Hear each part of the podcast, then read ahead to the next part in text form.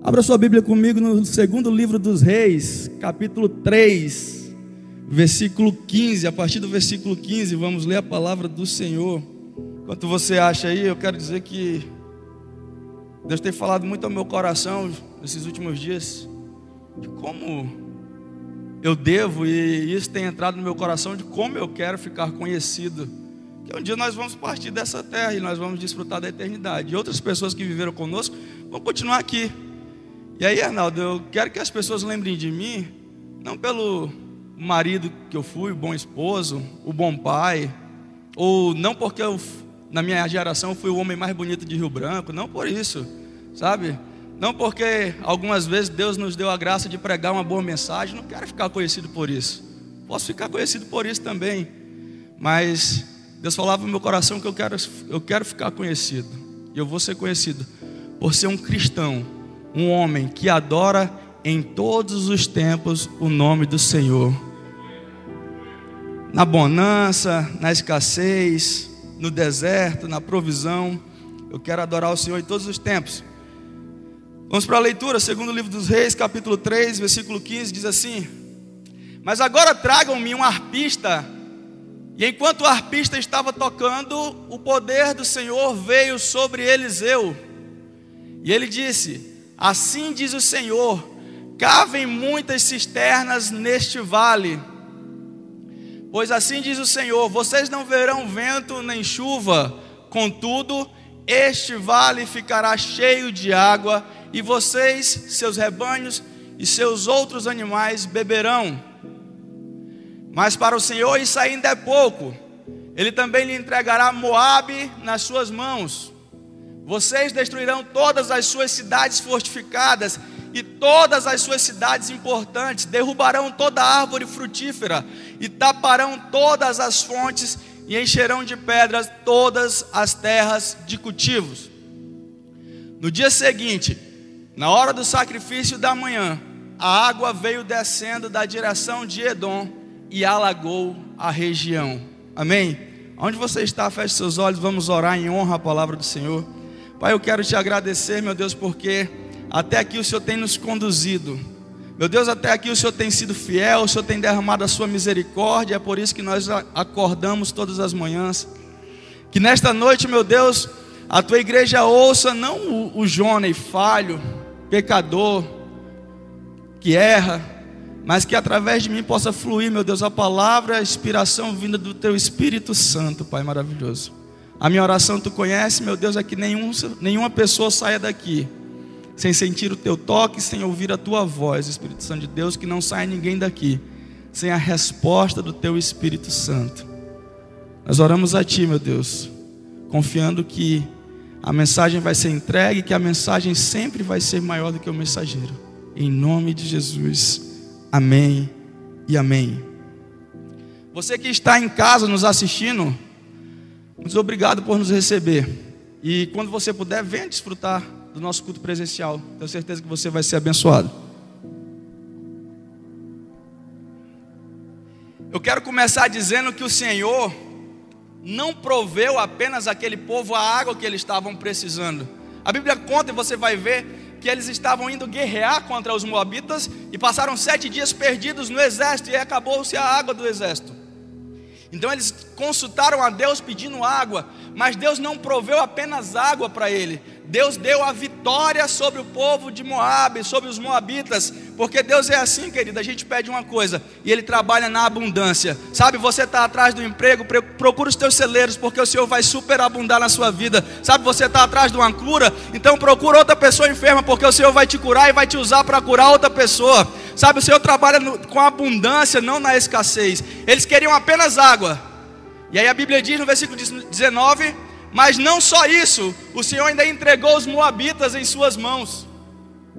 Eles pediram apenas água, o Senhor deu a vitória da guerra. Então, por que, pastor?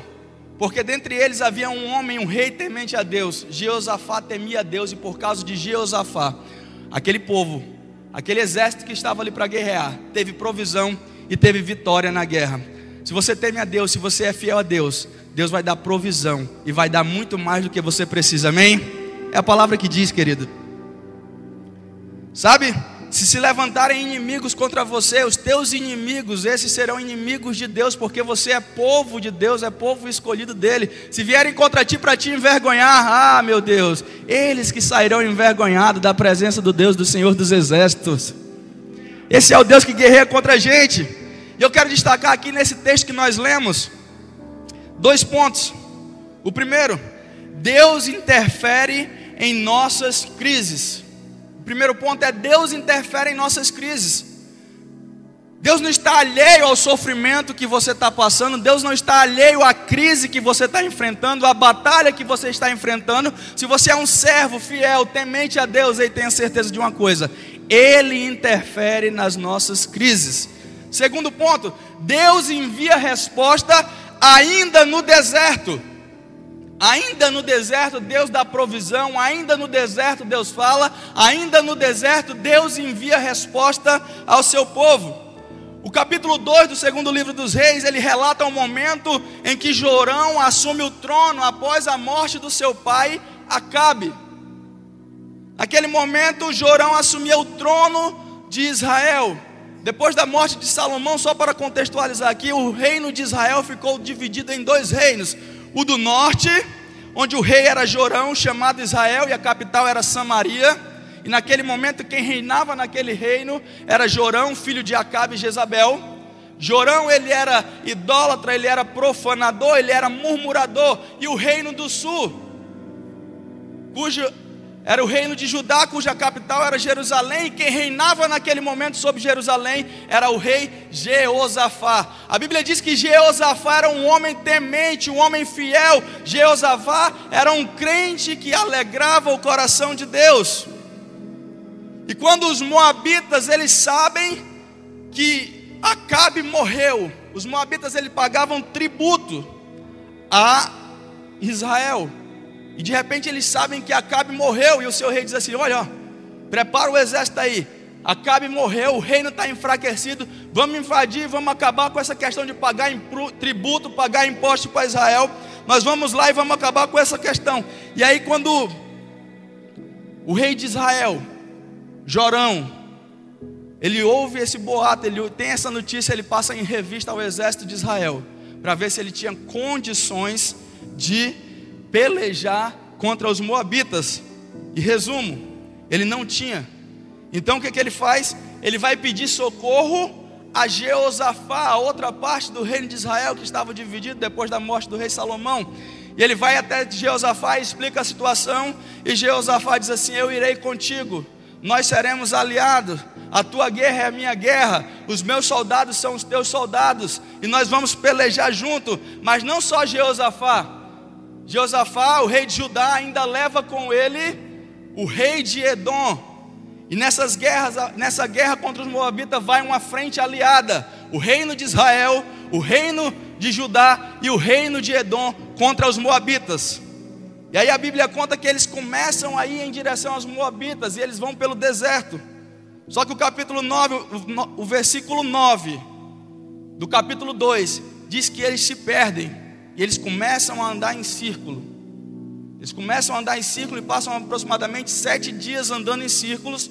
E ali acaba o mantimento, acaba a água, do exército, dos homens do exército, acaba a água para os animais beberem. Então está instalado um caos. Eles estão no deserto, sem água para beber, longe de casa. Pensaram que iam enfrentar, chegar na frente de batalha antes do tempo, não chegaram, erraram, perderam o caminho. Está instalado o caos naqueles três reis, naqueles três exércitos.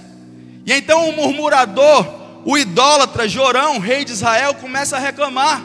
O Senhor nos trouxe até o exército para entregar três reis nas mãos de Moabe, nas mãos dos, Moabita. Ele começa a reclamar, começa a murmurar, porque tem gente que é assim, quando as coisas saem do controle, a primeira coisa que faz é murmurar, é pecar contra Deus. E Jeosafá não. Jeosafá queria ouvir a Deus. Jeosafá queria saber o que Deus tinha a falar, queria saber o que Deus ia indicar para agir naquela situação naquele lugar. Preste atenção aqui nessa primeira lição que nós tiramos. nós temos dois pontos de vista, nós temos duas diferentes atitudes: a atitude de quem não teme a Deus e a atitude de quem teme a Deus. A atitude de quem não teme a Deus é culpar Deus por qualquer situação adversa que aparece na sua vida, e a atitude de quem teme a Deus é ouvir a Deus e saber o que Ele quer tratar, o que Ele quer falar na situação adversa. Essa foi a atitude do rei Jeosafá. Sabe, quem teme quer culpar, e quem, quem não teme quer culpar, quem teme quer ouvir a Deus. Preste atenção nisso. Quem aqui quer ouvir o Senhor essa noite, diga amém. Glória a Deus, então você é temente, o Senhor vai falar contigo, querido. E nesse texto eu queria destacar alguns pontos, né, que nós vai nos levar a caminhos de vitória, vai nos levar a caminho de provisão, vai nos levar a obter resposta da parte do Senhor. Primeiro ponto, se você for anotar, anote aí: Deus não é culpado dos nossos erros. Deus não é culpado dos nossos erros. O Senhor não tem culpa pelas decisões erradas que tomamos, independentemente. Jorão quer culpar a Deus pelo que estava acontecendo, sendo que a culpa era de Jorão pela sua idolatria, pela sua profanação, pelo seu total desgoverno, a sua inexperiência ainda para assumir um reino. A culpa era de Jorão, a culpa não era de Deus. Ei, entenda isso, você que está me assistindo. Deus não cria problemas, não é da natureza de Deus criar problemas. Deus resolve problemas. Nós criamos problemas, Deus resolve, Deus traz provisão. Toda vez que alguém quer culpar a Deus, sabe o que isso caracteriza? Que a pessoa não está arrependida verdadeiramente. Jorão não se arrependia. Jorão era murmurador, era idólatra, ele achava que a culpa era de Deus. Então, toda vez que procuramos culpar a Deus, isso demonstra em nós que nós ainda não estamos totalmente e verdadeiramente arrependidos. Segundo ponto, o crente fiel quer ouvir Deus falar o crente fiel quer ouvir Deus falar. Em meio à crise, o crente fiel, ele fala menos e ouve mais. Em meio à crise, ele fala menos e ouve mais. Segundo Reis 3:11 diz: "Mas Jeosafá perguntou: Será que não há aqui profeta do Senhor para que possamos consultar o Senhor por meio dele?" Ei, o crente salvo, ele quer ouvir de Deus a direção do que fazer na adversidade. Ele não quer achar uma culpa, um motivo para culpar a Deus na adversidade. Ele quer ouvir da parte de Deus o que fazer para sair daquela situação. Exemplo.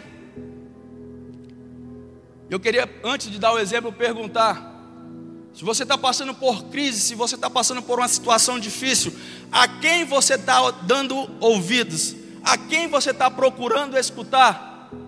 Exemplo: quantos casais nós temos aqui? Levanta a mão, além de mim. Os outros estão em busca de um milagre. Amém? Vão conseguir. A noite é hoje. Mas é muito comum nos relacionamentos, e eu não posso ser hipócrita de falar aqui, que casais não brigam, casais não têm crises. Claro que tem. Agora você, enquanto casado, a quem você vai se aconselhar, procurar se aconselhar em meio a uma crise? A uma pessoa que não é cristã? A uma pessoa solteira que não tem os valores de Deus, o que, é que essa pessoa vai falar para você? Rapaz, cara, separa logo. Não dá certo, não. Se é para viver desse jeito, separa logo. É claro, ele não tem os valores de Deus na vida dele. Que conselho bom vai vir da boca de quem não conhece a Deus, querido? Deixa eu falar uma coisa para você. Antes de você casar, o casamento até não podia até não ser a vontade de Deus para a sua vida. Casamento com aquela pessoa, com aquele homem, com aquela mulher.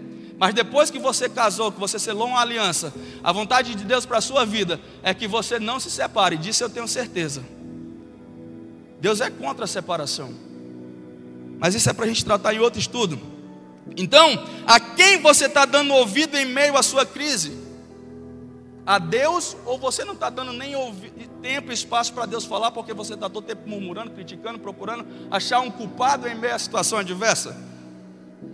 Terceiro ponto, a presença de um homem, de uma mulher que teme a Deus, garante a provisão, a resposta de Deus em meio ao caos. A presença de um homem, de uma mulher que teme a Deus, garante a provisão. Versículo 14 do, do capítulo 3 diz: Então Eliseu disse: Juro pelo nome do Senhor dos Exércitos a quem sigo, sirvo, que se não fosse por respeito a Jeosafá, rei de Judá, eu não olharia para você, nem mesmo lhe daria atenção. Isso aqui, querido, é um profeta Eliseu falando para um rei, falando para um rei, que se não fosse por Jeosafá estar presente, ele nem ia dar atenção para o rei de Edom, então para o rei, para o rei de Israel, para Jorão, porque não serviam a Deus, porque Deus não tem parte com quem não serve a Ele. Mas a presença de Jeosafá ali fez com que o Senhor fosse consultado e fez com que o Senhor trouxesse resposta àquela situação e livramento. Eu quero falar alguma, algo para você que está nos acompanhando aqui na nave, aí em casa. Talvez o seu filho ele não esteja nos caminhos do Senhor, talvez o seu marido não esteja nos caminhos do Senhor, talvez alguém que você goste muito da sua parentela, algum amigo não esteja nos caminhos do Senhor ainda. E mesmo assim Deus tem dado livramento, escape, Deus tem guardado, sabe por quê?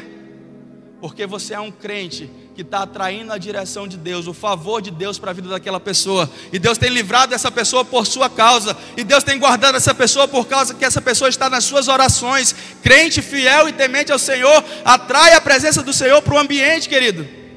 Se Jeosafá não tivesse ali, Eliseu não tinha tido com eles. E consequentemente a resposta de Deus não teria vindo para aquela situação. Ei, a presença de um crente fiel muda tudo nós precisamos entender o quanto Deus valoriza um homem e uma mulher temente e fiel a Ele. A presença de um crente fiel em meio a um povo faz a ira de Deus se afastar e faz a graça e a misericórdia de Deus se manifestar. Ah, mas me dá um exemplo, pastor. Lá no caso da família de Ló, a cidade ia ser destruída, mas aí Abraão vai ter com Jesus, com Deus e fala: Senhor, se tiver 50 justos, o senhor livre. Ele diz: Por amor aos 50, eu livro. E ele vai, e se tiver 10, por amor aos 10, eu digo: Não destruirei a cidade, por amor aos 10, porque a presença de um crente fiel, a presença de um justo, ele atrai a provisão, a misericórdia de Deus para aquela salvação, para aquela, para aquela situação. Talvez você esteja aqui hoje à noite e diga assim: não, mas na minha família só eu sou salvo. Ei, só você salvo está atraindo a misericórdia de Deus para sua casa. Só você salvo está atraindo a provisão de Deus, o milagre de Deus para sua família. Ei, só você salvo. Você e a sua casa serão salvas em nome de Jesus. Essa é a promessa de Deus para a sua vida. Se for para Deus, pode ser mais forte, pode ser como forma de adoração Pode vir com gritos de júbilo do exército do Senhor, aleluia. Oh Deus, ora crente, crente clama, crente adora, crente consulta a Deus, porque a presença de um crente fiel numa situação pode mudar um cenário, aleluia. Quarto ponto, querido, o louvor atrai a presença de Deus. O louvor atrai a presença de Deus. Atenção aqui nesse fato. Eu quero que você esqueça a dimensão de louvor do sentido musical somente. Não abandone esse tipo de louvor, mas esqueça disso. E traga o sentido do louvor para o estilo de vida. A sua existência deve louvar a Deus. A sua vida deve louvar a Deus. A maneira como você se comporta no trabalho deve louvar a Deus. Aquilo que sai da sua boca, crente, deve louvar a Deus. Aquilo que você faz deve louvar a Deus. O louvor atrai a presença de Deus para o ambiente. Capítulo 15 diz: Enquanto o arpista estava tocando, o poder do Senhor veio sobre Eliseu. Na versão Almeida diz que a mão do Senhor veio sobre Eliseu. E a mão do Senhor, querido, é a mão que rege o mundo. É a mão que está todo controle. É a mão que muda situações. É a mão que nos retira do cativeiro. É a mão que nos dá a provisão do nosso milagre. É a mão do Senhor. Ei, se a nossa vida está nas mãos do Senhor, ela está bem guardada. O louvor atrai a presença de Deus para a situação. Tá difícil, querido? Louva. Tem louvor na sua casa? Tem louvor no seu carro? Tem louvor na sua vida? No meio da crise, não dê voz ao medo, não dê voz à murmuração. Ao invés disso, cante, celebre, adore. À medida que você adora, a presença de Deus vai sendo atraída, vai sendo manifestada a presença de Deus. E aonde a presença de Deus se manifesta? A resposta. Seu coração é um altar de adoração, um altar de louvor ao Senhor. Se for, tenha certeza, a presença de Deus vai se manifestar nele. Salmo 136, versículo 12 diz que pelo, pela mão forte, pela mão estendida e pelo braço forte o Senhor tirou o seu povo do cativeiro do Egito. O louvor atrai a mão do Senhor sobre a vida de Eliseu. O louvor atrai a presença de Deus. Está difícil. Quando o arpista louvou, a mão do Senhor veio sobre Eliseu e o Senhor falou com o seu povo. Está difícil, querido. Eu vou repetir de novo. Louva, louva, louva com a palavra, louva com a sua vida. Agora só que tem crente que está difícil. E ao invés de querer louvar, e ao invés de querer ouvir coisa que edifica, não.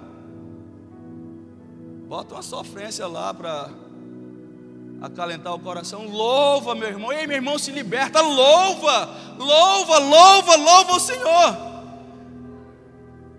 Quinto ponto. O Senhor dá uma ordem. E quando o Senhor dá uma ordem, cabe a mim e a você, servos dele, obedecer. Não precisa entender aquela ordem. Só basta obedecer. A ordem do Senhor foi: cavem covas, cavem cisternas, cavem piscinas naturais, cavem tanques, cavem reservatórios de água. Vocês estão sem água, então cavem cisternas. Mas cavar tanque no deserto. Mas Senhor, não tem uma nuvem, não tem um vento, não tem nem sinal de chuva. E aí o profeta, isso mesmo, cavem covas, porque assim diz o Senhor: virá água, e será tanta água, que beberão vocês e os seus animais. Mas como assim no deserto? Água, chuva, sem vento, sem, sem nuvem?